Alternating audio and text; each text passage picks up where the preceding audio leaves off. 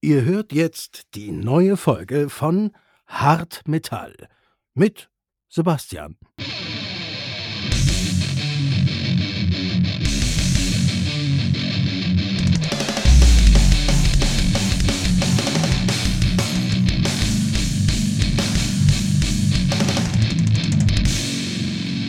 Moin, Nikolas, wie geht's, wie steht's? Sehr gut. Fantastisch. Ja, herzlich willkommen da draußen zu ja, unserer Jubiläumsfolge. 30. Folge ist das heute, Mensch. 30 Folgen Laberei, herrlich, ich freue mich.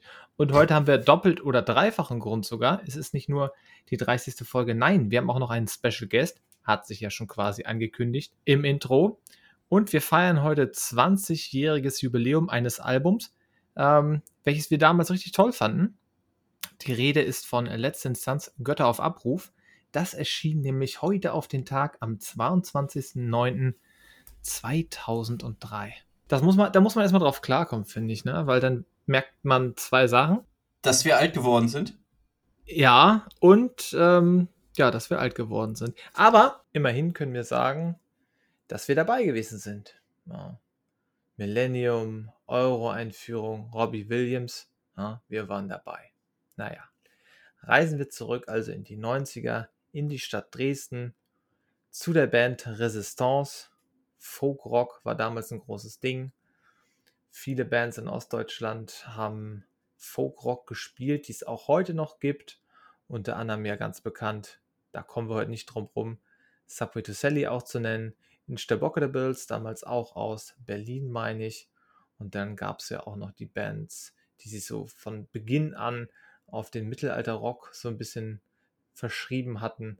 Corvus Corax wäre da noch zu nennen. Also ja, eine wilde bunte Szene. Folkrock, Mittelalterrock geht irgendwie so ein bisschen ineinander über. Aber bei ähm, Resistance würde ich ganz klar sagen, ja, es ist folkig, es ist wild. Wie würdest du die Musik grob einschätzen? Ja, punkig, lustig, so ein bisschen politisch die Texte, würde ich sagen. Ja, wer Songs von den ersten Veröffentlichungen hören möchte, ähm, der kann das bei YouTube tun. Dort findet man die gelabelt unter äh, Demo letzte Instanz oder so. Also einfach mal googeln oder bei YouTube eingeben. Resistance, Aufstand der Zwerge, das ist die CD, die sie rausgebracht haben 1996. Da findet man einige Sachen. Die CD selber zu finden, ist, glaube ich, so ziemlich unmöglich. Es gab auch noch eine Kassette vorab. Melonen stehen hinter mir. Äh, fantastischer Titel, aber davon habe ich jetzt auch, auch gar nichts mehr gefunden. Ja, die Band fiel dann so ein bisschen auseinander und musste erstmal wieder neu aufgebaut werden. Maßgeblich dafür verantwortlich war der Ingo Lieberenz, Künstlername Tin. Der hat sich dann noch den Kaspar geschnappt, den Markus und hat auch noch den Sänger von Resistance mitgenommen, den Herbie oder bürgerlicher Name Ralf Herbert. Und dann hat Tin sich auch noch seinen Bruder geschnappt, nämlich den Holger Lieberenz, und hat den auch noch mit in die Band gebracht. Laut eigener Aussage war er immer so das Füllmitglied, was irgendwie die Sachen macht, die gerade keiner macht. Vorher war Holly tatsächlich nur der Techniker und ist dann aber so irgendwie mit in die Band gerutscht und war dann ja auch immer sehr präsent. Und last but not least die Streicherfraktion mit Rico Schwips, aka Mutti Stolz an der Violine und dem Benny Gerlach bzw. Benny Cellini am na, Cello. Es musste ein neuer Name her. Die damalige Plattenfirma Kostbar fand den Namen doof, beziehungsweise Resistance, so hießen einfach schon viele andere Bands. Deshalb musste ein neuer Name her. Und es folgte ein langer Streit Lange wurden sie sich nicht einig, was dazu führte, dass sie einen Sommer lang unter dem Namen Geigenmassaker getourt sind. Ui, ui, ui, Aber kurz bevor es dann ins Presswerk ging, konnten die sich einigen auf den Namen Letzte Instanz, beziehungsweise es war ein Vorschlag vom Label und die haben den dann angenommen. Und dann kam die erste CD raus, nämlich Brachialromantik. Ich weiß gar nicht, ob die, die haben da so, ich, ja, Techno-Beats oder so, so elektronische Beats noch mit reingepackt. Ich weiß nicht, ob das auf dem Aufstand der Zwerge auch schon war. Vielleicht so, ja, Richtung Gothic oder so. Nicht so nicht so doll, aber bei Brachialromantik wird es tatsächlich ein bisschen deutlicher. Unter anderem bei dem Song Der Geigenschüler, weil da ist ja so richtig schöner Techno-Beat drunter gelegt. Und das sind Sachen, gerade diese Spielereien mit Elektronik, die gab es bei den anderen Bands nicht. Bevor wir jetzt auf das fantastische Interview eingehen, äh, was ich mit dem guten Sebastian geführt habe, äh, wollen wir noch mal ein bisschen darüber sprechen, wie sind wir eigentlich auf die Band gekommen? Weil 96, 97, da waren wir noch nicht so wirklich dabei, da waren wir Nee, neun oder zehn. Ich denke mal, Nikolas, dass du den ersten Zugang hattest und ähm, durch einen gemeinsamen Kumpel von, von uns, ähm, ja, ein gemeinsamer Kumpel hat mir das kalte, Kalter Glanz-Album gezeigt, also das ähm, zweite Album mit Sebastian. Aber erzähl doch mal, wie du auf die Band gestoßen bist. Tatsächlich kannte ich Subway und In Extremo seit so 99, 2000 so grob, fand das da aber noch nicht so cool. Später dann 2001, 2002, da habe ich so richtig Zugang gefunden. Ich glaube, es muss tatsächlich 2002 gewesen sein. Da lief das Album Herzblut. Herzblut Ja, von genau. Subway to Sally beim Kumpel und das hat auf jeden Fall guten Eindruck hinterlassen, besonders das Lied Kleid aus Rosen natürlich, man kennt es heute noch, auch ein, ein Gassenhauer der Band und in Extremo auch durch das Album von 2001, Sünder ohne Zügel, wo es auch schon ja ein bisschen rockiger war, ein bisschen härter auch. Ähm, da bin ich dann auch auf letzte Instanz gestoßen, weil irgendwie diese drei Bands, die hat man damals, also bei uns zumindest, immer so ein bisschen zusammen Mhm. betrachtet. Als, als, ja, als Rockbands mit, ich sag mal, exotischen Instrumenten. Es gab natürlich noch andere Bands, die damals in dieser ganzen äh, Gothic-Szene sehr aktiv waren. So ein bisschen Magazin hat man auch damals ja schon gelesen. Zillow oder Sonic Seducer. Generell so ein bisschen die, die Gothic-Ecke. Und da haben diese Bands alle stattgefunden. Ja, und dann habe ich tatsächlich entdeckt, ich glaube, es war das Spiel von äh, Letzte Instanz, dem Album von 1999. Das habe ich dann auch, ja, ich glaube, im Sommer 2002 entdeckt. Da war ja dann auch schon ähm, Kalter Glanz draußen. Das hab ich, haben wir dann im, ich glaube, Herbst 2002. Damals hatte man ja ne, CDs und so und nicht unbegrenzten Zugriff zu 99,9 Prozent aller Mhm. Musik da draußen. Ja, und dann so ab Ende 2002 war man schon, schon richtig Fan. Ja, das, das kann man sagen. Und ich glaube, jetzt ist der richtige Zeitpunkt, um in das Interview überzuleiten. Ich hatte das große Glück, einmal mit dem Sebastian Lose selber sprechen zu können. Ja, ich würde sagen, Abfahrt. Heute freuen wir uns ganz besonders, denn wir haben zu dieser Jubiläumsfolge auch einen passenden Gast dabei, nämlich den guten Sebastian. Hallo. Hallo. Freue mich. Vielleicht kannst du dich ja noch erinnern, wie es damals war. Im September 98, da habe ich nämlich gefunden, äh, als Datum bist du bei der letzten Instanz eingestiegen. Wie war das damals? Weißt du es noch? Ähm, also ich weiß noch ziemlich genau den Tag meines ersten oder kurz, was war das der Tag? Ich glaube sogar, es war an dem Tag, als ich zum ersten Mal mit der Instanz auf der Bühne stand. Da wurde nämlich der alte Sänger rausgeschmissen und zwar äh, direkt über die Telefonzelle. Es gab noch Telefonzellen, da wurde er angerufen und gesagt, ne, heute brauchst du nicht mitkommen. So, und das war die, die Herangehensweise. Äh, äh, ja, ich hatte aber damit nicht so viel zu tun, weil ich war ja neu, ich war recht unschuldig. Ähm, und ähm, ich weiß gar nicht, wie viel. Wir, wir hatten damals noch in so einer, äh, das hieß der Turm äh, in einer äh, Kirchgemeinde, die hatten da irgend so einen äh, Turm und da war der Proberaum und da habe ich dann so quasi heimlich mit denen geprobt. Die haben auch mal in dem Proberaum oder wir haben dann im Proberaum mal von meiner ehemaligen Band dann auch geprobt. Ähm, ja, es durfte auf jeden Fall keiner mitbekommen, das weiß ich noch. Und äh, dann äh, ging's los, ja, und so von 0 auf 100 äh, quasi wurde ich dem Publikum als neuer Sänger präsentiert. Ähm, also während des Betriebes, könnte man sagen. Und das war 98, ihr kamt alle aus Dresden, das war so die Dresdner Musikszene. Ja, die kam alles aus Dresden. Ich kannte die Band auch äh, eigentlich noch aus äh, der ähm, quasi Vorgängerband Resistance. Äh, Ja. und ich äh, hatte meine eigene Band. Ähm, und die hatten mich irgendwie bei, nach einem Konzert ähm, in der Scheune, so hieß der Ort, Ah. äh, damals angequatscht, ob äh, ja, sie würden doch gerne mal mit mir das probieren als neuen Sänger.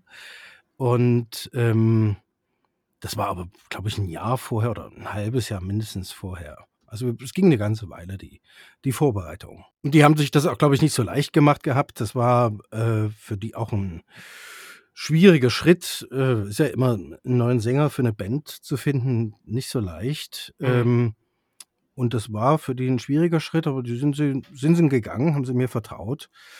Und äh, ja, dann haben wir das gemacht. Ja, nicht schlecht. So, so ging das damals einfach. Zack, hier, los Genau. geht's. Mhm. Und dann kam ein Jahr später, seid ihr erstmal den Proberaum gegangen oder war da schon klar, dass ein, dass ein neues Album kommen soll? Ja, da- das war schon klar. Ich glaube, wir haben sogar schon neue Lieder, an neuen Liedern gearbeitet Hm. gehabt in der Zeit. Ähm, ja, wie gesagt, es, es hatte auch seinen Vorlauf. Also ich glaube, ich gefühlt bin ich 97 äh, zu der Band gekommen. Ja, Ja, Ah, okay. also das ist, also ich weiß es nicht mehr genau, aber es war auf jeden Fall nicht viel später. Ja. Und äh, da haben wir schon an neuen Liedern gearbeitet und äh, die hatten ja auch schon neue Lieder äh, vor- vorbereitet. Also das war ja quasi dann das, ähm, äh, ne- das alte Album war schon eine Weile her, glaube Hm. ich. Und da so passiert das ja. Da- Dadurch, dadurch, dass der Sänger, der alte Sänger, nie, äh, keine eigenen Lieder gemacht hatte, ähm, war da eh, also Ingo und Holger, die waren die beiden äh, Liedmacher ähm, und die hatten eh schon was vorbereitet. Ja. Ja, okay. Also sie hatten zum Beispiel äh, Rapunzel wurde, glaube ich, sogar schon damals gespielt live, bevor es auf die Platte kam. Ah. Ja, Hm. ein schöner, schöner Song. Das ist tatsächlich der erste, den, den ich damals gehört habe, aber viel später, ich glaube zwei, drei Jahre später war das. Ähm, da ist mir der alte Flyer aufgefallen. Ich glaube, den hattest du auch mal wieder gesehen. Ähm, der geistert im Internet rum. Äh, ich glaube, der ist von 99, wo ihr da alle vorgestellt werdet. Ähm, ich glaube, als Fanzeitung oder so hattet ihr das bezeichnet. Mhm, mhm, Äh, wo mhm. ihr euch dann alle vorstellt mit so einem Kurzporträt, wie alt ihr seid, eure Ja, ja. Lieblingsmucke und so weiter. Und das hatte schon für mich jetzt im Nachhinein auch schon so ein, so ein Mittelalter-Touch, man muss es ja sagen. Und dann kam das Spiel raus Ende August 99 und ich glaube, Rapunzel ähm, war ja dann, du sagst es schon bekannt und das war auf jeden Fall auch ein Song, der mir dann aufgefallen ist. Und dann hieß es irgendwie aber auch relativ straight von den Medien, ah, hier eine neue Mittelalter-Band, äh, Brachialromantiker, machen jetzt hier äh, vermehrt irgendwie Mittelalter, so was damals so in war, sage ich mal. Ähm, äh, kamt ihr bewusst drauf, dass ihr in die Einordnung fallt oder ähm, war das für euch ein, auch eine Überraschung, dass ihr dann da reingesteckt werdet? Also ich glaube, wie gesagt, äh, für diejenigen, die damals den, ähm, den Weg ähm, sich auch ausgedacht hatten, äh, war das nicht überraschend. Das war schon eine bewusste Entscheidung. Äh, die Band kam von so einem, sagen wir mal, Folk-Rock ähm, äh, Genre und wollte sich quasi ein bisschen weiterentwickeln. Und da war die erst, der erste Weg, eben ein bisschen härtere Gitarren zu nutzen, aber eben auch mittelalterliche Instrumente einfließen lassen. Äh, die anderen Instrumente wie Geige und Cello, die gab es eben ja schon vorher. Die haben ja auch nicht so viel mit Mittelalter an sich zu tun. Also Ja, die ja. sind ja eher, sagen wir, im klassischen Thema verankert. Und ähm, es war quasi der, die Idee, ähm, auch diese mittelalterlichen ähm, Einflüsse in die Band zu bringen. Äh, wir kennen ja die anderen Bands, die zu der Zeit auch äh, aktiv waren oder eben gerade, äh, sagen wir mal, im, im, in einem ähnlichen Umfeld äh, wuchsen, also in Extremo und Safi Sally vor allem. Schandmal kam später Hm. dazu, äh, aber auf jeden Fall ähm, war das so, ich glaube, schon eine bewusste Entscheidung. Ich, ich glaube, die Band wollte aber, oder äh, vor allem Ingo, der äh, damalige Bandleader, äh, wollte ähm, schon auch mm, experimenteller oder mehr in die neue deutsche Härte, also Ah äh, ja. mit, mit, mit gehen. Also das Mittelalter-Thema war so eine Art Brücke, glaube ich, eher zu zu was anderem. Dann hattet ihr das Spiel draußen. Ähm, das ist jetzt eine blöde Frage, aber man fragt sich das so. Man, man hat ja vielleicht selbst nicht immer so den, den Lebensplan, gerade in den 20ern.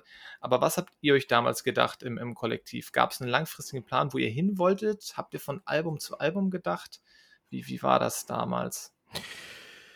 Also das, die Anfangszeit, das kann man, äh, glaube ich, laut sagen, war eigentlich die beste, weil wir haben eigentlich immer alles reingesteckt in die Band auch. Also das war so, ne, mit Anfang 20 ähm, bist du da auch, ne, also wir waren zumindest auch familiär noch unabhängig. Es ging nicht ums Geld in keinster Weise, sondern eigentlich um den Spaß und wir, den hatten wir eigentlich zu Genüge. Ähm, und haben einfach gesagt, okay, wir ziehen das durch und ähm, geben unser Bestes. Das war eigentlich immer das Maximum, was ähm, äh, ja, eingestrebt wurde und ähm, stecken quasi alles wieder rein. Also das war jetzt kein, also ein anderes Ziel kann ich gar nicht so ähm, mich erinnern an irgendwas anderem, sondern eigentlich, dass wir ähm, mit wirklich voller Energie, auch äh, mit vielen Ideen ähm, versucht haben, Musik zu machen und die Mhm. Bühnen zu erobern. Weil das ist natürlich immer das Allerschwierigste am Anfang für eine, sag mal, recht kleine Band noch, dann doch mal eben auf die großen Festivals zu kommen und gute Spielplätze zu kriegen und dann eben die Hallen ein bisschen voller zu machen, äh, wo wenn es eine Tour gibt. Also, das war schon immer das Ziel, dann, äh, ne, Publikum zu gewinnen. Das kann man sagen. Mhm.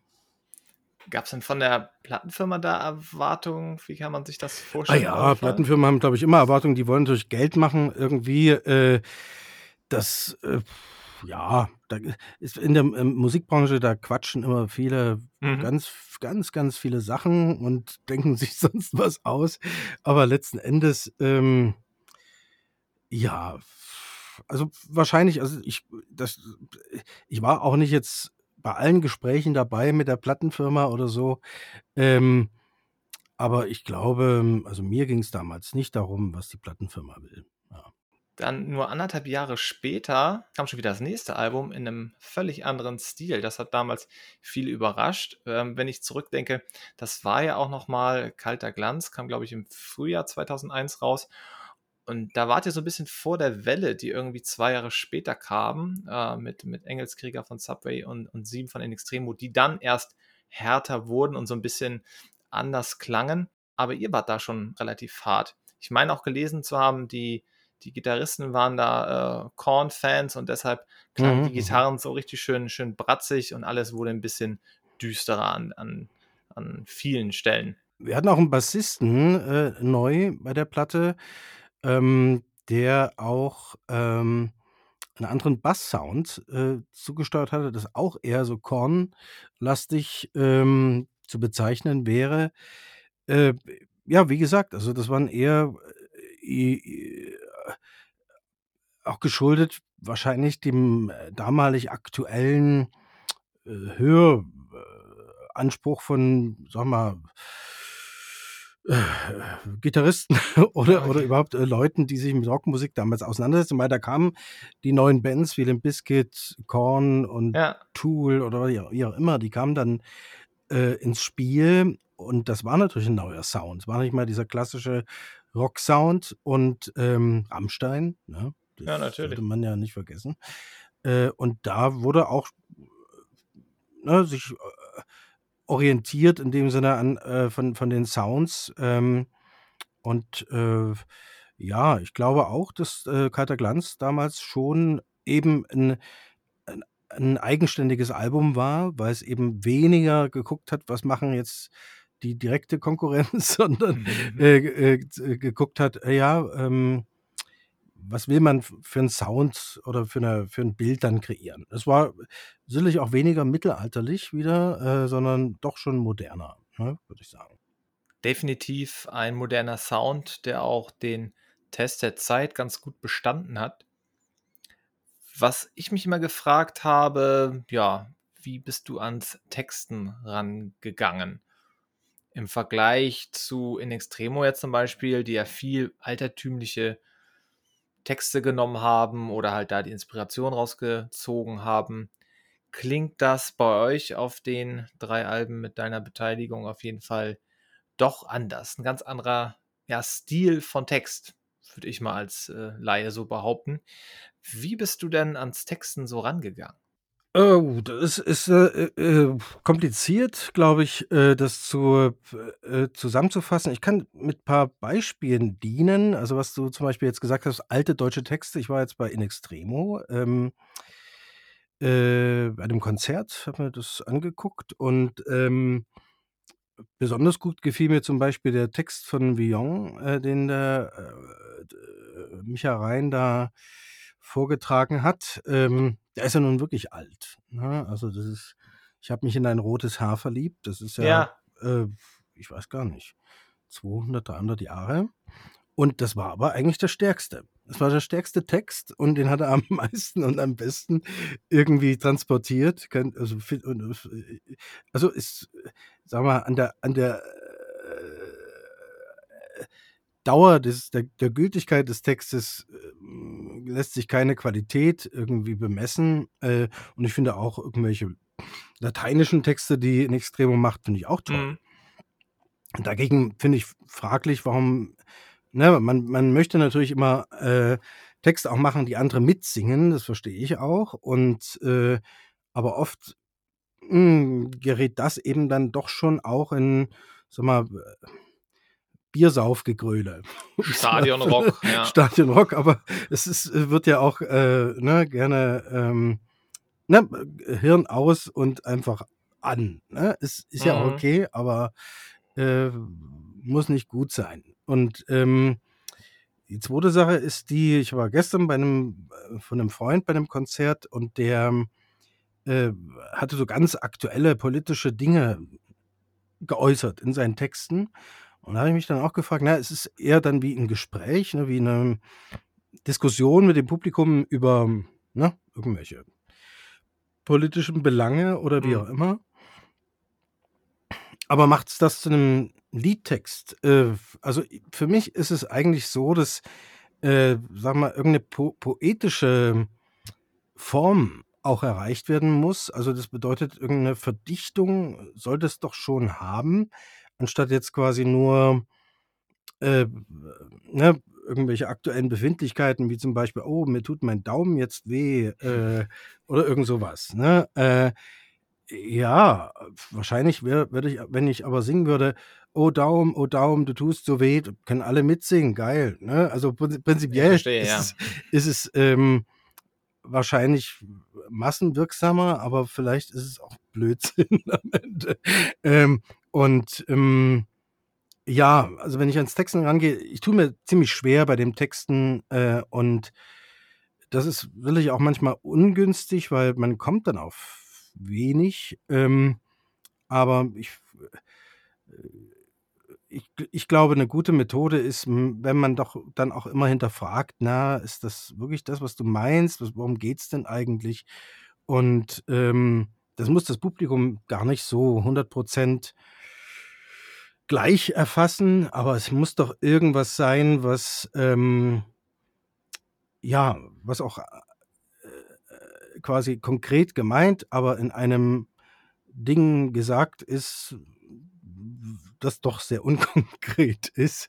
Äh, und dann finde ich, das äh, das macht 'n guten Text aus, dass er mehrere Ebenen quasi hat. Ja. Und, ähm äh, deshalb, äh, finde ich aber auch, äh, alte Texte gut, die kann man auch gut nutzen und, ähm, wenn sie das alles haben und Bildsprache Mhm. irgendwie in sich tragen dann singe ich die auch gern. Aber ich habe zum Beispiel äh, viel versucht, mit anderen Textern was zu machen und das ist ja verdammt schwierig, ne? So auch, äh, Leute zu finden, die wirklich gute Texte machen, die man selber dann auch, ne, eins zu eins übernehmen möchte. Äh, puh. Man dann Äh, auch ist selber gut rüberbringen kann, selber ne, gut wenn rüberbringen kann, aber auch Arbeit so ne, aber auch so, dass man also, ich finde auch eben eigentlich wichtig, dass Texte einfach sind. Ich finde, so kompliziertes Zeug gefällt mir auch nicht wirklich, ne? Mhm. Also, i im Grunde einfach, aber natürlich auch 'ne komplizierte Sache kann kann das genauso, äh, transportieren, aber ich mag eigentlich, wenn's in 3 Worten gesagt ist, ne? Also, aber das ist wirklich 'ne hohe Kunst und, ähm, gibt's im Englischen geht das, glaube ich, einfacher als im Deutschen, Ja. weil weil die Sprache da an sich bildhafter ähm, bildhaftere Möglichkeiten hat. Im Deutschen bist du doch recht, äh, eingeschränkt in diesem, na, 'n bisschen grammatisch, äh, Ja. rechtwinkligen, hm, Struktur irgendwie, Es ist eher eine praktischere Sprache Ja, ja, wir vielleicht als sind eine ist lyrische. genau, ja, so ist es, ja. Aber, äh, toll finde ich's da, wenn man halt, ähm, so so 'n deutsches Wort nimmt, auch vielleicht 'n ges zusammengesetztes Wort und dem irgendwie 'ne 'n Fokus gibt, wie jetzt zum Beispiel Kopfkino. Das ist so 'n Wort, das finde ich ganz spannend. Äh, da gibt's ja einige im Deutschen und, ähm, sich einfach mal damit auseinanderzusetzen, was heißt das eigentlich und was ist das und was was kann man damit alles anstellen? Das Ja. das versteht dann auch, glaube ich, äh, jeder oder viele, die sagen: „Ach ja, Mensch, das ist, ähm Na ja. das ist 'ne Also, spannende Geschichte.“ Kopfkino, äh, w war damals, äh, auch also, da da ich weiß nicht, wo wie ich auf das Wort gekommen bin. Auf jeden Fall war's da noch nicht so gebräuchlich, ne? Also, Ja, ich okay. glaube, es ist, äh, vor 20 Jahren gab's das Wort eher seltener. Jetzt ist das es ist eher in den Sprachgebrauch gekommen. Ähm, ich gehe jetzt nicht davon aus, dass ich's erfunden habe, aber ich gehe davon aus, dass es, ne, irgendwie auch eigentlich 'ne, äh, Konstruktion mit war. Vielleicht habe ich sie vorher gehört mal oder wie auch immer.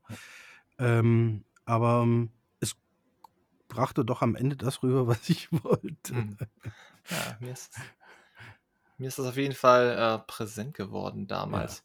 Bleiben wir noch kurz bei dem Album. Äh, bei dir auf der Website, äh, sieht man das Albumcover auch und Kopfkino hast auch noch mal neu aufgenommen. War das dein Lieblingsalbum? Ist es noch dein Lieblingsalbum?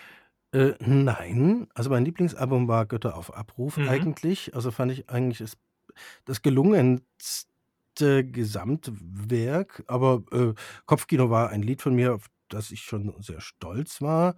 Das, äh ich habe mich auch gefreut, dass es, äh, auf die Platte gekommen war, weil es ist wirklich mein mein Lied gewesen, äh, mit allem Drum und Dran. Und, ähm äh, also, ich ich bin überzeugt davon, dass „Kalter Glanz“ bestimmt das bekannteste Let's Dance Album war, Mhm. als ich zumindest noch der Sänger war. Vielleicht kennt das der heutige Letzte Instanz Fan auch nicht mehr, aber, ich denke also, das war zumindest, ähm ich glaube auch das bekannteste Album. Wenn man das jetzt so liest, muss das ja eine sehr intensive Zeit gewesen sein. Frühjahr 2001 „Kalter Glanz“ und dann 2 1/2 Jahre später „Götter auf Abruf“. Dazwischen seid ihr ja doch sehr viel getourt. War das 'ne sehr intensive Zeit für euch? Habt ihr das zu dem Zeitpunkt dann schon hauptberuflich gemacht? Ja, dann da ging's dann so dahin, ne? Also, ich hatte ja vorhin gesagt, äh, wir waren da eher am Anfang mit, ähm, voller Kraft, ohne quasi, äh, mone monetäre Teilhabe. Und ab dem Zeitpunkt mit „Kalter Glanz“, da es lief dann schon besser. Also, wir wir füllten größere, ähm, Bühnen und kamen auch zu größeren Festivals und so weiter.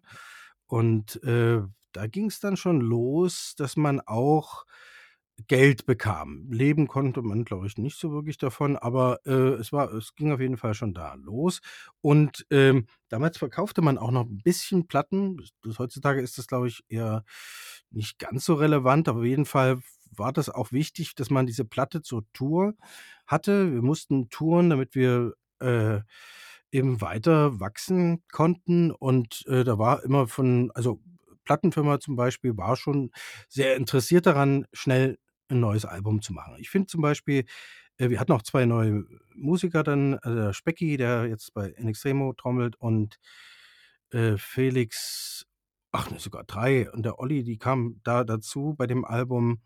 Also, wir hatten eigentlich schon 'ne recht große Veränderung in der Band und das war dann schon 'n bisschen, hm, eilig so, ne? Ähm, das war, glaube ich, nicht so so günstig. Ähm ich glaube, das hat auch die der Band echt geschadet, dass da so 'n so 'n Druck irgendwie auch in in der Band bestand, dass man unbedingt das jetzt wollte oder oder brauchte, wie auch immer. Ähm, ja, das ist wie wie wie in vielen anderen Beziehungen, wenn man sich zu viel Druck macht geht's nach hinten los, ne? Also, ich glaube, die, ähm man man manchmal 'n bisschen Abstand ist auch manchmal ganz gut.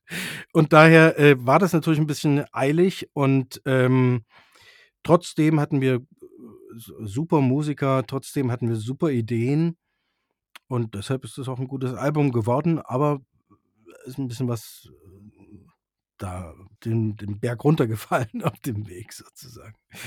Man kann das so so 'n bisschen nachlesen, auch in den Interviews damals, dass das, ähm, dann 'n Kompromiss war, weil der eine wollte in die Richtung, der andere in die.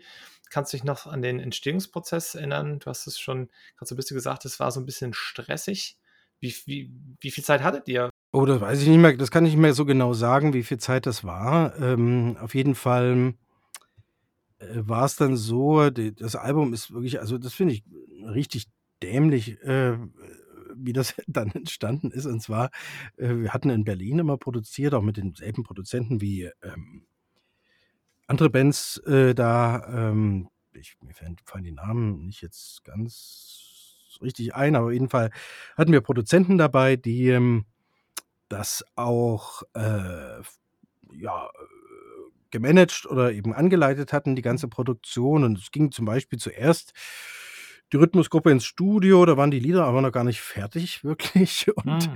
es wurde quasi schon eingetrommelt und, äh, äh, ne, also, es gab irgendwie 'n Zeitplan, auch wann das Studio frei war, wann die Produzenten frei sind. Und dann musste das irgendwie gemacht werden. Und dann dann haben wir gedacht: „Oh, da können wir ja noch im Nachhinein das und das dazu machen oder das einspielen.“ Ja kann funktionieren, muss nicht, ne? Mhm. So. Aber, ähm, daran erinnere ich mich noch. Äh, so ganz klar ist meine Erinnerung aber nicht mehr so. Aber ne, so ist, ähm bisschen, glaube ich, äh, liegt die Verantwortung dann eben auch, wenn man eben so 'ne, hm, Produktion macht und man hat 'n Produzenten, liegt's auch am Produzenten. Der muss das eigentlich schnallen. Äh, wie sind die Jungs drauf? Mhm, Was ja. was wollen die, und, äh, was können die?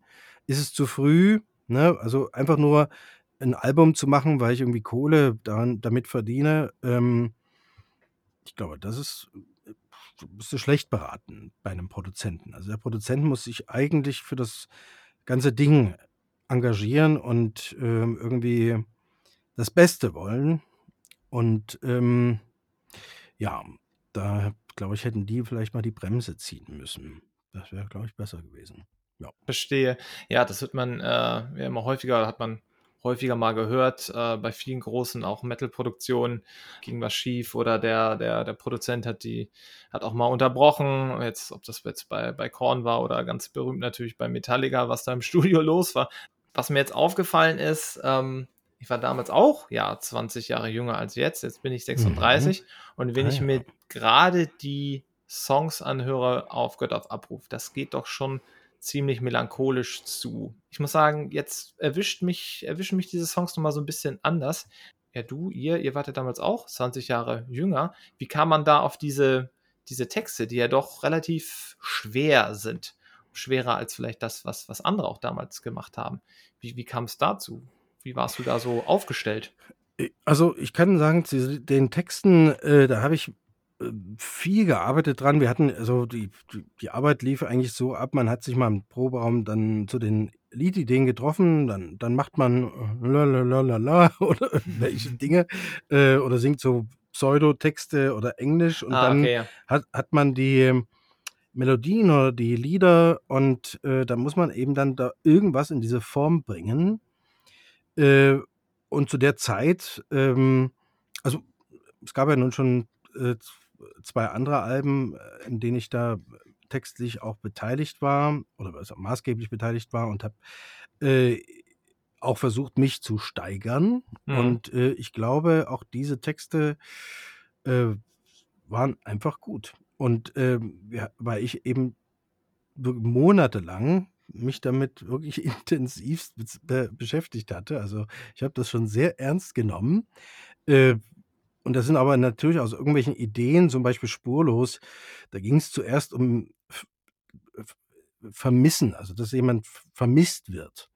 Und, ähm, es wandelte sich aber eben dann da aus der ursprünglichen Idee, äh, einen Aufruf zu machen, äh, ne, dass jemand vermisst wird und dass es dass er sich wieder melden soll in diese Situation, ähm, des Krieges, dass, äh Leute verschwunden sind nach einem Überfall oder, ne, nach einem, äh, Gewaltakt in einem kleineren Dorf oder wie auch immer.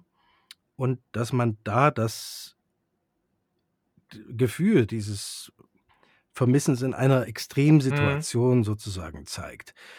Äh, am Fluss, ähm, ist 'n Lied, was ich schon länger, glaube ich, damals auch, ähm äh, hatte oder das ist auch ein Lied von mir, also was was ich quasi wie Kopfkino selber gemacht hatte und das hatte ich schon länger und es ging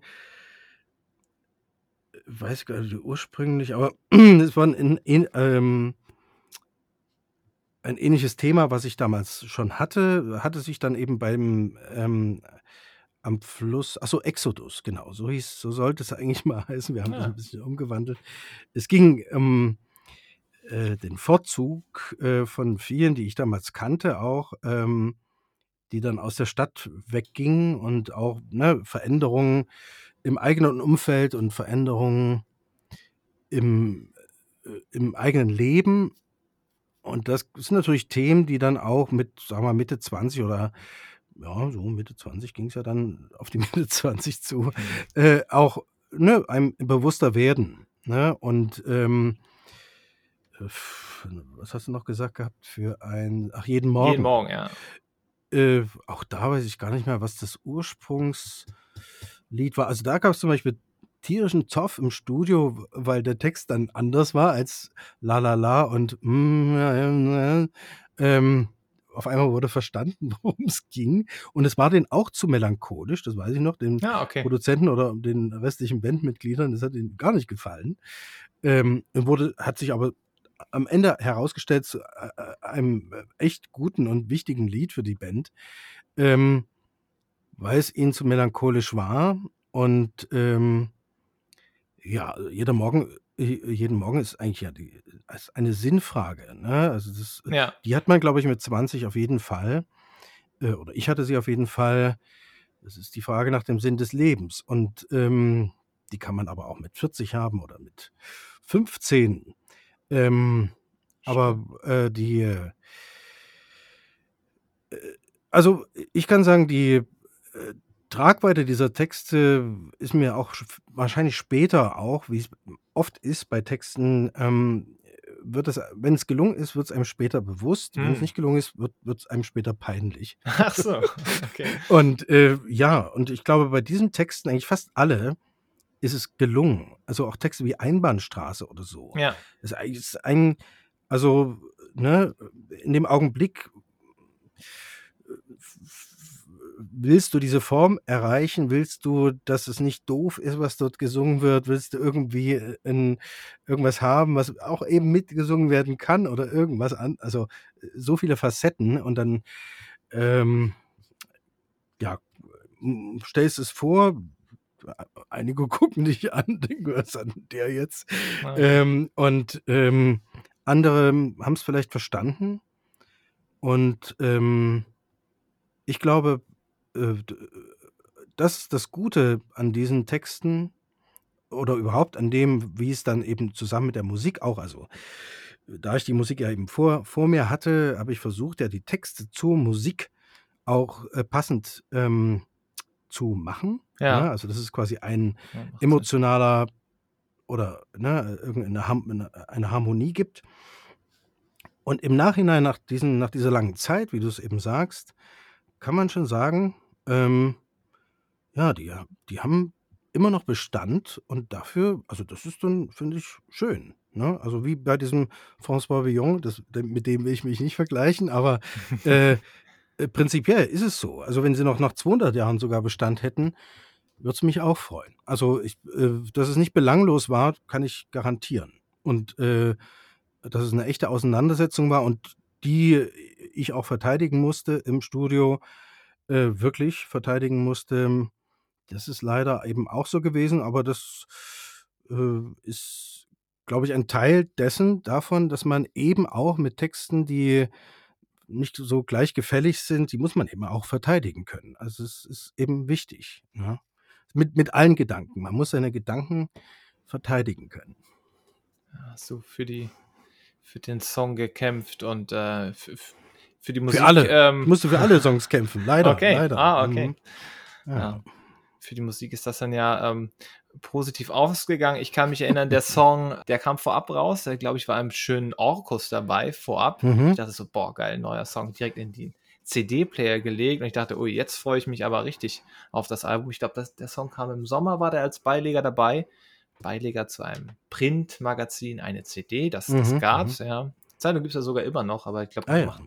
Mittlerweile, ja, ich glaube, die, die, die schwarze Szene, wie man sie so schön nennt, die sind noch treue Käufer auch für CDs Ja. und so tatsächlich. Dann gab es eine wilde Tour. Ich bin einer der glücklichen Besitzer der Tour-DVD und da Mhm. gab es zu jedem, zu jeder Stadt so einen kleinen Spruch. Da steht zu Hamburg äh, definitiv die Arschbombe für das schlimmste oder ekligste Hotel oder so. Also Ui. da, da ging es wohl ab. Ich glaube, da habt ihr in der Markthalle gespielt Mhm. und wahrscheinlich war das Hotel nicht so schön. Eine wilde Tour und dann, ja, war es Dezember 2003 und du warst weg. Und die Nachricht wurde veröffentlicht, glaube früh im Jahr 2004. Man kann es lesen, ähm, was da so grob los war. Also du meintest, ähm, ich kann das nicht mehr so wirklich machen. Ähm, wie siehst du das denn, denn heute, was du damals gefühlt hast und wie die Entscheidung war? Also gefühlt ist es für mich auch 2004, kann ich so sagen. 2000, 2003 war noch nicht ganz so klar. Also, zu, zu- aber äh, ne, als es verkündet wurde, war es dann schon klar. Wahrscheinlich auch schon vorher ein bisschen. Ja, äh, ich, ich komme ja, ich komme ja trotzdem, trotz dass ich schon so viel andere Sachen gemacht habe in meinem Leben, äh, wäre ich ja damit immer wieder konfro konfrontiert, auch äh, mit dieser Frage. Ähm, und ich, ich glaube, das liegt eben an vielen Dingen damals, also lag an vielen Dingen damals, äh, eben auch der Bandleader, der äh, Ingo, der dann auch ausgestiegen ist, ob er es selber schon vor mir vorhatte oder nicht, auf jeden Fall, nachdem ich ausgestiegen bin, ist er auch ausgestiegen. Oder äh, das war ja nicht äh, so offiziell äh, kommuniziert worden. Ähm, auf jeden Fall gab es da schon echte Spannungen und äh, diese, was ich gesagt habe im Studio, dass das nicht funktioniert hat und irgendwie die Band irgendwie äh, nicht richtig hinter ihrem Sänger da stand. Ne? Wenn, ich finde, das ist einfach wichtig, dass ähm, der Sänger das Gefühl haben muss, äh, dass die Band ne, äh, 100% ihn supportet. Und wenn Mhm. sie das irgendwie nicht wirklich macht, und das war leider so, äh, das habe ich ja anhand dieser Querelen im Studio wegen der Texte erlebt gehabt, das hat mir gesagt, naja, das funktioniert aber nicht. Ne? Also, äh, weil letzten Endes der Sänger muss das ganze Ding verkaufen. Es Mhm. ist so. Egal wie gut die Band ist oder ob der Schlagzeuger toll ist oder äh, der Geiger äh, verrückt aussieht oder der Cellist. Am Ende muss derjenige, der das, äh, die Texte singt, der, dem müssen die Leute das glauben. Und ähm, das ist, finde ich, das Allerwichtigste. Und das war für mich so ein Punkt zu sagen, naja, ähm, äh, das, irgendwas stimmt da nicht. Und ähm, wenn man mehr Zeit gehabt hätte, wenn man mehr äh, Weisheit vielleicht gehabt hätte, hätte man sich besser nochmal zusammenraufen oder zusammensetzen können, glaube ich. Also liegt genauso an mir wie an anderen. Da war ich dann auch nicht so, äh, ne, war ich dann auch schon eher emotionaler Ja. inbegriffen, als, als, als wie ich heute wäre. Aber auch da weiß man nicht, ob das was gebracht hätte. Ähm, am Ende müssen eben sich alle auf etwas einigen können Ja. und irgendwie alle in eine Richtung ziehen wollen. Und wenn da der eine das, der andere das, der andere das will, ist das eh kein gutes, äh, f- keine gute Voraussetzung für, ein, für, eine, für eine gute Zusammenarbeit. Und ähm, ja, also ich habe leider auch gar nicht so äh, den Eindruck, dass die, obwohl sie total sauer waren auf mich, dass ich das nicht mehr wollte, aber so richtig bemüht haben sie sich selber auch nicht, kann man sagen. Also, aber ich mich auch nicht. Also ich würde sagen, nehme ich mich nicht aus. Ähm, aber ähm, Also, glaube ich, wenn wir uns alle ein bisschen bemüht hätten, dann hätte man das vielleicht sogar hingekriegt. Aber so war da kein also, die Plattenfirma ging auch pleite und und viele Dinge, Ja. die ka kamen dazu, die irgendwie auch eine Rolle spielten. Und, ähm, jeder denkt immer von sich, er weiß es besser Mhm. als der andere und das ist auch schlecht. Ich glaube, wir hatten kein Management. Also, wenn man 'n Management gehabt hätte, der der zum Beispiel gesagt hätte: „Hier Jungs, setzt euch mal hin, macht das mal.“ Na ja, dann wäre das vielleicht irgendwie so so mediatormäßig wäre das vielleicht besser ausgegangen, aber da es nicht das nicht gab, äh, war dann einfach, äh waren dann eher paar Pe Persönlichkeiten, die, äh, sich gekränkt oder, äh, ihre Eitelkeiten verletzt wurden, weil der eine Mhm. das oder der andere das gesagt hat. Und dann, ja, gab's keinen Grund, das weiterzuführen. Ähm, ich fand aber auch gut also, wir wir wurden gefragt zum Beispiel, weil es eben da schon 'ne Tourplanung gab, äh, für 2004 irgendwelche 'ne Tour zu spielen, glaube ich, noch im Frühjahr. Und da haben wir eigentlich gesagt, äh, Ingo und ich: „Ne, das machen wir nicht. Oder wir machen's und dann gibt's die Band aber danach nicht mehr.“ Also, dann Hm. haben wir wirklich 'ne Abschiedstour. in Schnitt 'ne Abschiedstour und dann ist es so. Und die haben sich dann aber entschieden, das eben weiterzuführen und, ähm ja, daher ist es, ähm, so, wie's ist. Ja. Ja, natürlich, äh, für uns aus Konsumentensicht, äh, war das damals schon schade, aber klar, mittlerweile kann man das auch so 'n bisschen dann nachvollziehen. Man hat ja auch schon, ähm, ob das jetzt im Freundeskreis ist oder anderswo, äh, Beziehungen kommen und gehen sehen. Äh, manchmal, ja, grade so 'ne aufgeheizte Jungsbande da mit Mitte 20, dass da dann mal die Meinungen auseinandergehen und das dann leider nicht mehr gekittet wird und man sich da so 'n bisschen auch aus den Augen verliert. Das passiert. Ja, ja, ja. Zeit ist ins Land gegangen. Mhm. Aber mir ist es tatsächlich auch noch mal passiert, äh, ich glaube, es war vorletztes Jahr. Äh, man spricht so, welch ich hatte in in einem Job neu angefangen, man lernt sich kennen: „Welche Musik hörst du?“ Das ist immer bei mir so 'n so 'n Ding, das ich dann gerne frage. Und da merkte ich schon so, okay, da ist so 'ne, ähm, Gothic-Affinität da, so 'n bisschen zu der Zeit. Und dann fragte ich hier die alten Alben. Und ja, da hatte man plötzlich 'n Gesprächsthema. Und das finde ich immer sehr schön. Ist mir schon mehrfach passiert, jetzt jetzt nicht nur mit Letzter Instanz, aber da tatsächlich zu meiner Freude immer, weil, ja, das Publikum wurde ja dann doch, äh, größer dann, äh, auch mit dem neuen Sänger. Das war dann auch die Zeit, wo wir dann erst die Chance hatten, die Band live zu sehen. Wir haben die länger dann noch begleitet. Ich glaube, bis bis 2009 waren wir 'ne feste Jungstruppe, die da zu den Konzerten gefahren ist. Ähm, aber es freut mich besonders, wenn, äh, das Thema irgendwie jetzt mit mit neuen Leuten auf die auf die gute alte Zeit kommt und da eure alten Alben fallen. Ähm, du sagtest es schon in der Mitte so 'n bisschen, aber, ähm, dass die Musik so lange im Gedächtnis bleiben wird, ähm, rechnet man damit im Moment, wo man die Musik kreiert? Ach ne, also das, äh, kannst du nicht planen, glaube ich. Die die das Einzige, was man, äh, f eben versuchen kann, dass man irgendwie kein Bla bla bla und irgendwelche. Dinge tut, die, äh, die ne, die nicht relevant sind. Also, ich finde, sobald du irgendwas findest, was wirklich Relevanz hat und, ähm, quasi in Dialog auch mit dir selbst und auch mit dem Publikum trittst über eine über ein Ding, was dich angeht, ähm wie auch immer, eben und das po poetisch, wie wie vorhin gesagt, dann kann das funktionieren. Muss aber auch nicht. Also, ich glaube, äh, Letzte Instanz zum Beispiel hat w weiß nicht, wie viel Platten dann noch gemacht und, äh, sie spielen jetzt so gut wie keine Lieder mehr aus der alten Zeit.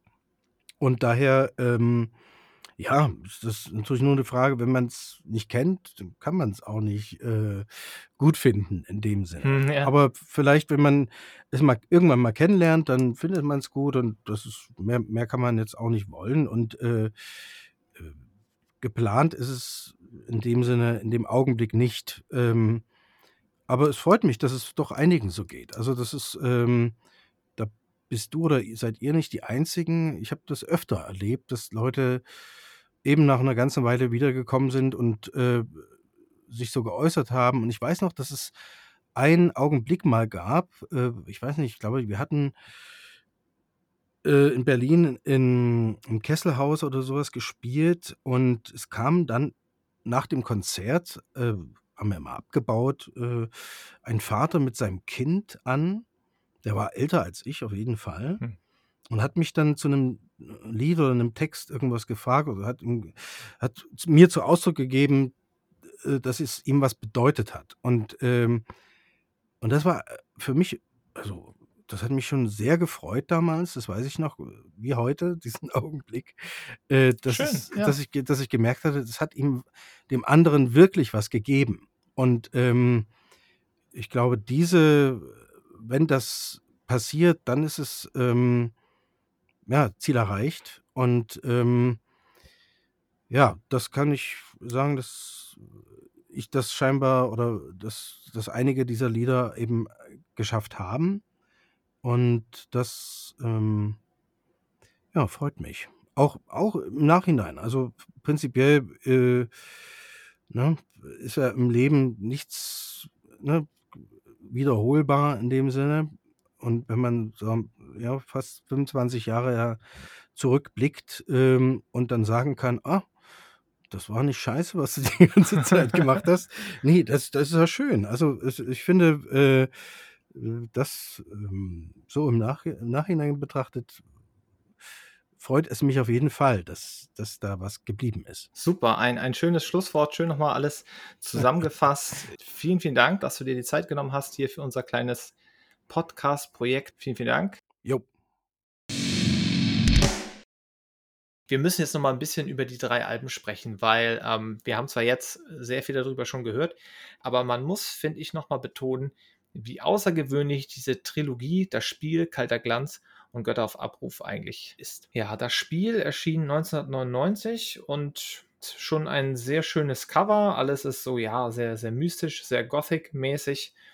Aber tatsächlich, ja, klingt es irgendwie anders als das, was es damals gab. Es zieht sich, finde ich, so ein bisschen durch. Also klar, wenn man Brachialromantik davor betrachtet, ist das noch ein bisschen wust und, und durcheinander. Ähm, bei das Spiel ist das, die Produktion schon deutlich fetter, finde ich. Und die Streichinstrumente sind richtig schön im Vordergrund. Ich mag den ganzen Aufbau des Albums. Es geht los mit einem schönen atmosphärischen Intro und letzte Instanz haben mit Tom Cruise zusammengearbeitet. Denn im Intro von das Spiel hört man einen Ausschnitt aus dem Fantasy-Film Legende. Super Film, by the way. Da sieht man einen sehr jungen Tom Cruise in äh, sehr engen grünen Leggings durch den Fantasy-Wald laufen. Ist tatsächlich ein ganz schöner ja, Fantasy-Märchenfilm aus den 80ern. Und die Textpassage bzw. der Ausschnitt am Anfang des Intros, der kommt genau aus diesem Film und das ist ja die deutsche Synchronstimme von Tom Cruise zu der Zeit. Stimmt auf jeden Fall schön ein und dann geht es eigentlich direkt mit einem Knall los. Das Spiel beginnt. Top Song, oder? Ja. Also ich finde, der hat noch, noch etwas leicht mittelalterliches, obwohl es die äh, letzte Instanz natürlich ja schon irgendwie so ein bisschen in die Vermarktung mittelalterlich reinging, aber jetzt finde ich nicht so stark, beziehungsweise nicht so prägnant, aber der, der Song ist cool, der hat einen schönen Drive und einen schönen Text und ja, Zitate draus, die Welt ist eine Bühne, auf der wir alle stehen, doch glaubt nicht an die Nägel, die es zusammenhält, zu oft schluckt man daneben. Ist doch geil. Also das ist doch direkt ein super Text. Warum wir auch das nie, glaube ich, zum Mittelalter-Rock gezählt haben, der damals ja mega in war, es fehlen die Dudelsäcke. Ganz einfach. Ja. Dafür haben wir Streichinstrumente. Und Violine ist ja jetzt kein mittelalterliches Instrument. Trotzdem sind sie damals so ein bisschen auf der Welle auch geschwommen. Und ja, das Artwork, klar, das lässt so ein bisschen. Ja, wobei eigentlich nicht. Es sieht eigentlich auch nicht mittelalterlich aus, sondern schon sehr Gothic-mäßig, würde Mhm, ich sagen. ja. Ich würde einmal noch mal ganz kurz auf die Mitglieder eingehen und wer denn da so eigentlich alles getextet hat. Der Robin hat die Vocals gemacht, Sebastians Künstlername Robin Sohn, also auch ein sehr witziger Name. Dann Mutti Stolz hatten wir schon, heißt eigentlich Rico Schwips, der gute Mann. Dann Benny Cellini, klar, er spielt das Cello. Dann gibt es Holiday. Mir ist heute und ich bin fast, also ich saß im Auto, mir ist das aufgefallen, ich bin fast, ich habe laut, ach du Scheiße gerufen. Da haben sich die Leute wieder umgeguckt, denn kann es sein, dass er den Künstlernamen äh, Holiday gewählt hat, weil es klingt wie Holiday? Ich denke mal, ja. Kann das eventuell sein? Ich muss, ich muss ihn dringend nochmal fragen, glaube ich, aber das, also dass mir das jetzt nach 25 Jahren auffällt, ähm, ja, Kracher. Und natürlich hier im Booklet von das Spiel steht da noch mit Markus G. bei Kalter Glanz steht dann, glaube ich zumindest, Markus G. Auch ein fantastischer Künstlername. Ja, und dann gab es noch den Kaspar am Bass. 99, dann kam die Jahrtausendwende und 2001 kam Kalter Glanz raus. Und das ist ja nun mal was völlig anderes. Ein sehr schönes Album, wie ich finde. Ich finde es stark, geht richtig hart zur Sache. Am Anfang wieder ein schönes Sample aus einem Film diesmal. Im Intro am Anfang hört man kurz eine Szene aus 12 Monkeys. Habe ich natürlich damals recherchiert, weil ich wissen wollte, wo kommt das her, dieser Schrei einer Frau. Ah, okay. Ah, doch, ja. Ja, ja. Und dann geht es natürlich fett los mit ganz oder gar nicht. Ja, ganz oder gar nicht hat mich so in die Band gezogen, muss ich sagen. Das, das wurde mir als erstes gezeigt und wegen, wegen den Riffs und so. Und, und hier merkt man auch den, den schönen Umgang mit der deutschen Sprache, was ich ja tatsächlich schwierig finde, zu texten auf Deutsch. Nicht, dass ich auf Englisch texten könnte. Mhm. Der Sarkasmus, ja, Sarkasmus, auch so ein bisschen Arroganz, aber irgendwie dann doch ein bisschen verspielt. Also irgendwie, ja, schon was Eigenes, finde ich. Einfach ein, ein, guter Umgang mit der deutschen Sprache. Man kann es nicht oft genug sagen. Ich finde es einfach immer noch außergewöhnlich. Ich auch. Also ich muss sagen, dass ich von den Sachen, die wir früher gehört haben, auch so mit Subway to Sally und, und, und Extreme und so, ist das eher, eher, das packe ich eher irgendwann nochmal aus. Also, ja, tatsächlich. Ja. Mich erwischt das so alle anderthalb Jahre, dass ich irgendwie letzten Instanz dann ganz viel höre. Subway Sally habe ich jetzt auch nochmal live gesehen vor zwei Jahren. Ja, reicht denn aber auch. Die Alben ziehen mich nicht mehr so wirklich an. In Extrem hatte ich auch nochmal relativ aktuell live gesehen. Ich glaube vorletztes Jahr oder so. Ich weiß nicht. Landet nicht so häufig in der Playlist wie mal ein letzter Instanz-Song. Ja, jetzt kam das Album raus. Ähm, danach, woran es denn so ein bisschen gescheitert ist, Sebastian ist ja darauf eingegangen, Götter auf Abruf, eigentlich ein sehr starkes Album, aber daran ist so ein bisschen die Band zerbrochen, kann man sagen, oder? Jetzt auch, nachdem wir das Interview gehört haben. Ja, ja. Interessante Art, irgendwie ein Album zu produzieren, äh, wie er erzählt Muss ich auch sagen. Mit, okay, ich mache später mal den Text drauf. ja, schade einfach, ne? Also, da hat irgendwie die Zeit gefehlt. Label hat ein bisschen Druck gemacht, aber was ich auch völlig verrückt fand, sie hat kein richtiges Management das muss ich sagen, das hat echt gefehlt. Die sind ja danach auch ähm, pleite gegangen, also sind dann gewechselt von kostbar zu Vielklang. Und Vielklang äh, ging, glaube ich, 2004 pleite oder so. Das, die Rechte der alten Alben wurden dann von Drakkar gekauft. Da sind tatsächlich viele Sachen äh, verschütt gegangen bei der Insolvenz. Ich glaube sogar, dass sie für Götter auf Abruf nie Geld gekriegt haben. Hart. Und das Album ist ja, was ist denn das eigentlich musikalisch? Klingt wieder anders, oder? Wild auf jeden Fall. Es klingt wild, alles ist drin. Wir haben auch hier wieder ein paar Besetzungswechsel. Wir haben nämlich plötzlich den Specky an den Drums. Der kam 2002 dazu. Heutzutage Drummer von In Extremo. Und an der Gitarre haben wir jetzt auch das O tatsächlich. Äh, neben Ingo bzw. Tin an der Gitarre zwei Gitarren, nach wie vor richtig hart. Und es ist ein Album mit nochmal schwermütigeren Texten, würde ich sagen. Ja, da ist nicht diese. Definitiv. Ja, diese, diese, diese, diese spöttische Ironie, was wir auf Kalter Glanz viel haben. Da haben wir hier eher so ganz harteren Tobak. Wir haben auch wieder. Wir haben, ja. Ja, mit, mit jedem Morgen so eine Art Sinnsuche und mit ähm, spurlos einem sehr harten Text, finde ich. Ja. Wir haben wieder ein kleines Intro, das aber nur sehr kurzes. Dann geht es in Salve T über. Seid mir gegrüßt, Gefährten der Nacht. Da merkt man schon, sein, sein Sprechgesang ist diesmal sehr ausgeprägt. Ja, es geht mit Riffs los, aber dann wird sehr viel Tempo rausgenommen mit, mit äh, Sprechgesang. Ja. ja, das geht fett los. Das ist richtig wuchtig, wie das da losgeht bei Salbete. Richtig, das mhm. bratzt richtig gut. Ist aber auch nochmal ein anderer Gitarrensound als auf Kalter Glanz auf jeden Fall. Kalter Glanz, da passt es halt so schön, da sind die Gitarren auch so richtig kalt, wie ich es immer sage, vom Sound. Ne? Und hier ist der Sound tatsächlich, und das passt zum Artwork, oder vielleicht bilde ich mir das auch ein, einfach ein bisschen erdiger, so ein bisschen, vielleicht ein bisschen gedämpfter, nicht ganz so schneidend wie auf kalter Glanz, aber ich mag die Brachialität in Kombination mit den schwermütigen Texten sehr, sehr gerne, muss ich sagen. Hm. Bittere Nacht, ja auch ein Klopper, den sie auch sehr lange live gespielt haben. Der ist fett, also ich mag den richtig gern. Ja, und mit Track 6 haben sie sich richtig schön ins Knie geschossen. Da haben sie tatsächlich ihrem Publikum, was ja hauptsächlich so ein bisschen die schwarze Szene in Deutschland war, Track mit einem Rapper vorgesetzt, ne? Tja, Position im Kosmos mit dem Berliner Hip-Hopper Galla. Ich finde den Track eigentlich cool. Ich auch. Der Refrain ist super schön, das Cello ist super schön und äh, ich mag den trotzdem. Ja. Ich habe aber Let's Sons, wie gesagt, auch nicht so als Mittelalterband oder als Band, die halt äh, über mehr als ein Album ähnlich klingt oder gleich klingt, verstanden, sondern immer so ein bisschen Crossover. Und da dachten Ja, wir so, ja, warum ja. wenn man nicht so ein, so ein Rap-Track? Kam aber tatsächlich sehr schlecht an. Ähm, auf der Live-DVD von der Tour ist der Track auch rausgeschnitten. Und auf Festivals, wenn sie den gespielt haben, da war halt völliges Unverständnis bis so leichte signalisierte Abneigung ähm, durch Werfen von Utensilien auf die Bühne. Also das finde ich ein bisschen hart. Dann wird es nochmal funkig mit der letzte Schrei. Es geht richtig ab. Natürlich eine Kritik auf unseren Konsumterrorismus, ne? Kann man mal sagen. Ja, äh, also da merkt man vielleicht so die alte Punk-Attitüde mal so ein bisschen, ja, so ein bisschen mal Missstände offenlegen. Ne? Also, Finde ich immer gut. ja, kann man mal machen. Von. Man muss es ja nicht so unter die Nase reiben, aber ich sag mal, gerade Bands mit, mit so ein bisschen der Message sind heutzutage ja auch immer noch mal gern genommen. Auch im Metal jetzt, im internationalen äh, Sektor. Guter Song, geht nach vorne, nimmt nach der ganzen Melancholie mal so ein bisschen die Melancholie raus und haut ein bisschen auf die Pauke. Finde ich super. Sprachlos, hier haben wir nochmal ein Instrumental. Auch super. Und danach halt direkt, wie du sagtest, spurlos. Hui, der, der zieht schon fast runter. Also das Album kam ja im Herbst raus.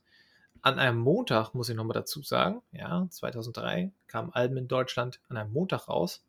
Ich glaube, das änderte sich dann 2004 oder 2005 oder so. Das war eine ganz wilde Umstellung in Deutschland. Naja. Und dann nach hinten raus noch auch wieder, ja, nochmal einen ruhigeren Track mit zwei Wege, wo man einfach, ja, sich entscheiden muss in den 20ern vielleicht. Wir haben es ja auch erlebt, dass sich Leute für diesen und jenen Weg entschieden haben und man sich vielleicht aus den Augen verliert. Ja, kann passieren. Ist denen auch passiert. Starker Text, der halt auch, kannst du heute noch. Oder sich aus den Augen verlieren möchte. Oder so, ja, aber du kannst es Ja. heute, heute auch noch genauso gut hören wie damals.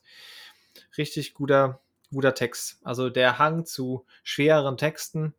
äh, Sebastian hat es ja auch im Interview erzählt. Ja, immer nur so eine Mitmachtexte und irgendwas Banales war einfach nicht seins. Dass er dann jeden Text vor versammelter Mannschaft da verteidigen musste, das äh, da war halt dann auch, ja, war die Stimmung im Keller, würde ich sagen, ne?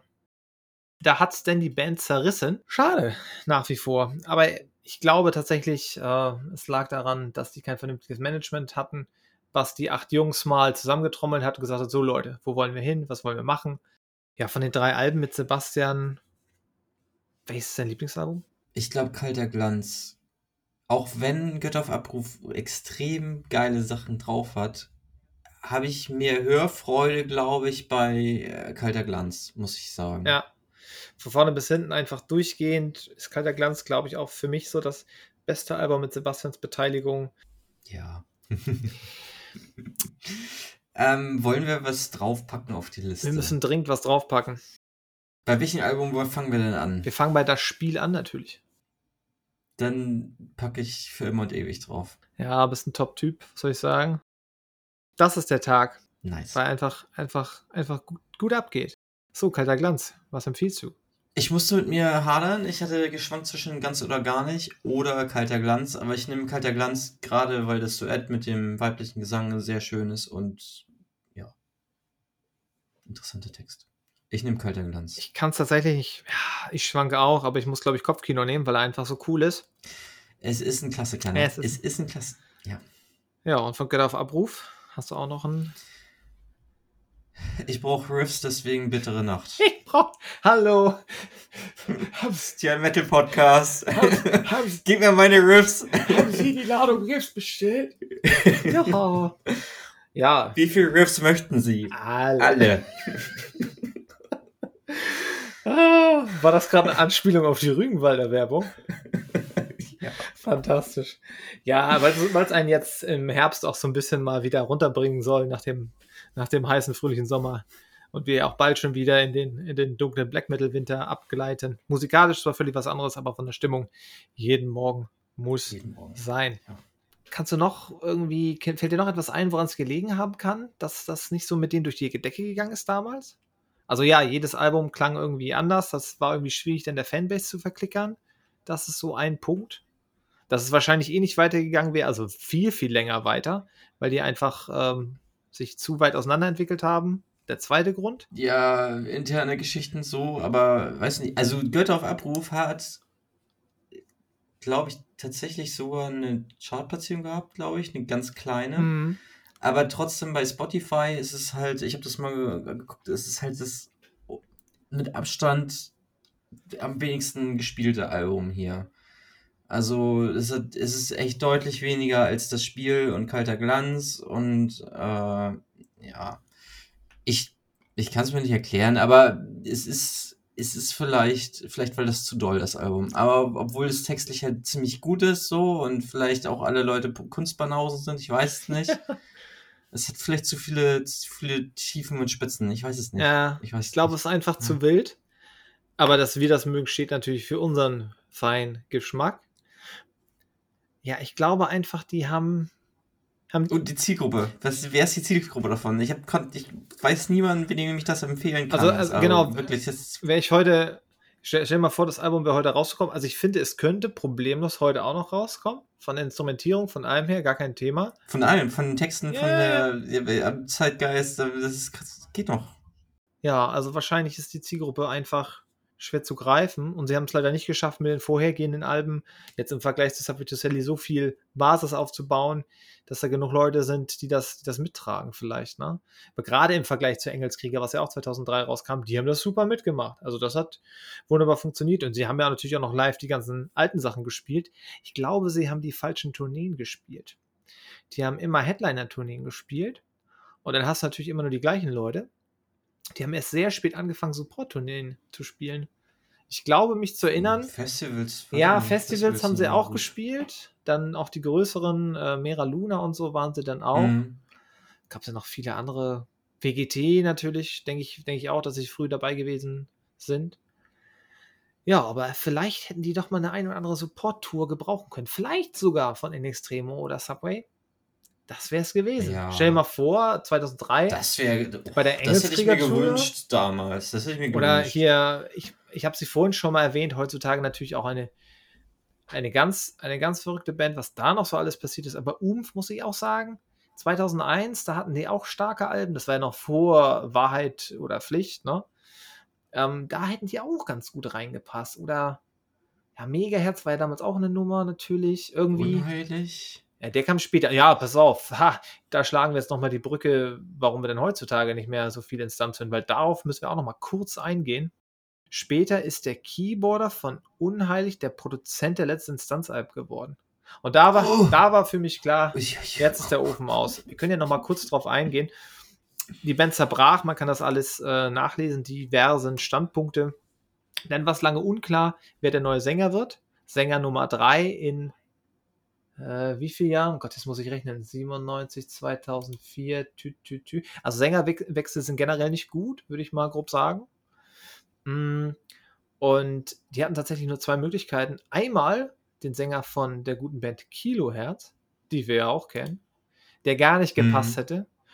Und dann haben sie halt mehr oder weniger durch Zufall und dann nochmal nachgehakt und war auch anfangs nicht so klar, haben sie den Holly Lose, noch ein Holly, äh, gefunden. Und der ist dann tatsächlich geworden. Vom Typ her halt völlig anderes. Viel weicher. Aber, aber hellere Stimme. Aber boxsympathisch, weil wir haben letzten Instanz dann leider, oder man muss eigentlich auch sagen, äh, zum Glück noch live sehen können, nämlich mit dem neuen Sänger. Los ging das 2005, da war schon klar, es kommt ein neues Album. Wir waren da im Knus, das muss ah, er schießt mich, aber war es der 27.12.2005, irgendwie so. Es war zwischen Weihnachten und Neujahr. Viele Fans hatten Bock, die live zu sehen. Tatsächlich die Leute, die wir äh, einen Monat vorher bei, oder ein paar Wochen vorher bei Sapituselli gesehen haben, waren auch da. Ganz, ganz, ganz witzig. Kann ich mich noch gut an ein paar Gespräche erinnern. Äh, der neue Sänger war da, natürlich viele alte Sachen gespielt und es war gut, es war gut. Dann kam das Album raus, 2006, ins Licht wo man auch merkt, so ein bisschen die, die Überbleibsel von früher, gerade was das, ja, so ein bisschen was das Soundtechnische anging, aber auch was das Textliche anging. Hat mir noch sehr gut gefallen, eigentlich, das Album. Auch wenn es von der Stimmung und so natürlich durch den Sänger einfach komplett anders war. war. Ich fand es auch noch okay. Doch, ich habe es damals gerne gehört, auf jeden Fall. Auch musikalisch hat mir das gefallen. 2007 kam das neue Album raus, Wir sind Gold. Das ging dann ja auch ratzfatz. Knapp 14, 15 Monate später kam das raus, nach ins Licht. Da waren wir auch noch dabei, haben sie auch noch viel live gesehen. Ähm, dann kam eine Akustikplatte. Da haben wir sie auch wieder im Knust gesehen. Da war dann, das war irgendwie Dezember, meine ich. Da war dann sogar noch Record Release Show danach, weiß ich noch. Hatte ich die drauf gebracht. Ja, das war fett. Also da kamen dann viele Veröffentlichungen, viele Tourneen und wir waren dabei bis 2009. Ne? Grob, ja, ja, ja. Auf der letzten Tour, äh, auf der wir waren, war gerade das Album Schuldig released worden. Ja, hatte schon so ein komisches Comic-Cover, gefiel mir nicht so gut. Musikalisch war cool, aber ja, sie hatten den Stil gefunden und es war halt dann schon nicht mehr so das Experimentelle und nicht mehr so, dass die, Überraschung, dass jedes Album was komplett anderes kommt. Natürlich, klar, früher vielleicht auch ein bisschen unbeabsichtigt. Ähm, so viele verschiedene Einflüsse, so viele Besetzungswechsel. Da ist klar, dass immer neue Einflüsse ganz natürlich äh, in eine Band reinkommen. Wenn man erstmal ein festes Gefüge hat, dann ja, findet man da so vielleicht seinen Sound. Also man kann sagen, bei den ja, ersten fünf Alben fast, inklusive Aufstand der Zwerge, waren sie so ein bisschen auf Stilsuche, haben viel ausprobiert, viel gemacht, aber auch coole Wandel vollzogen. Ähm, und nach so, wir sind Gold, schuldig und so, wurde es dann so ein bisschen, ja, so eine Einheits, Einheitsnummer. Und wir haben dann nur einfach aufgehört, die zu hören, oder? Ja, das haben wir. Ähm, aber anderen Menschen hat es gefallen auf jeden Fall. Also danach äh, halt ins Licht und so. Das ging kommerziell schon ein bisschen, bisschen nach oben für die. 2016 hatten sie ein ganz gutes Album, was ähm, Platz 4 in den Charts war. Aber ja, so richtig groß sind die jetzt nicht. Also ich habe jetzt vor ein paar Jahren habe ich sie nochmal äh, auf einer, auf einer Nebenbühne, auf einem Mittelalter-Spektakulum gesehen. Ja, haben uns in die letzte Reihe gestellt und uns gefreut, wenn sie was Altes gespielt ja. haben. da kann man tatsächlich nochmal den Stream vom diesjährigen, ist es Mera Luna? Ja, angucken. Da spielen sie nochmal ein Medley aus ganz alten Sachen. Richtig gut. Ah, da, da geht das nostalgische Herz nochmal auf. Ja, letzte Instanz, eine spannende Band. Ähm, Im Kontext ihrer Zeit besonders, muss ich sagen. Damals war viel los. Subway in Extremo, die ganze Mittelalter-Szene. Ähm, ja, viele andere Bands, die es zum damaligen Zeitpunkt gab, kann man heutzutage nicht mehr so gut hören, finde ich.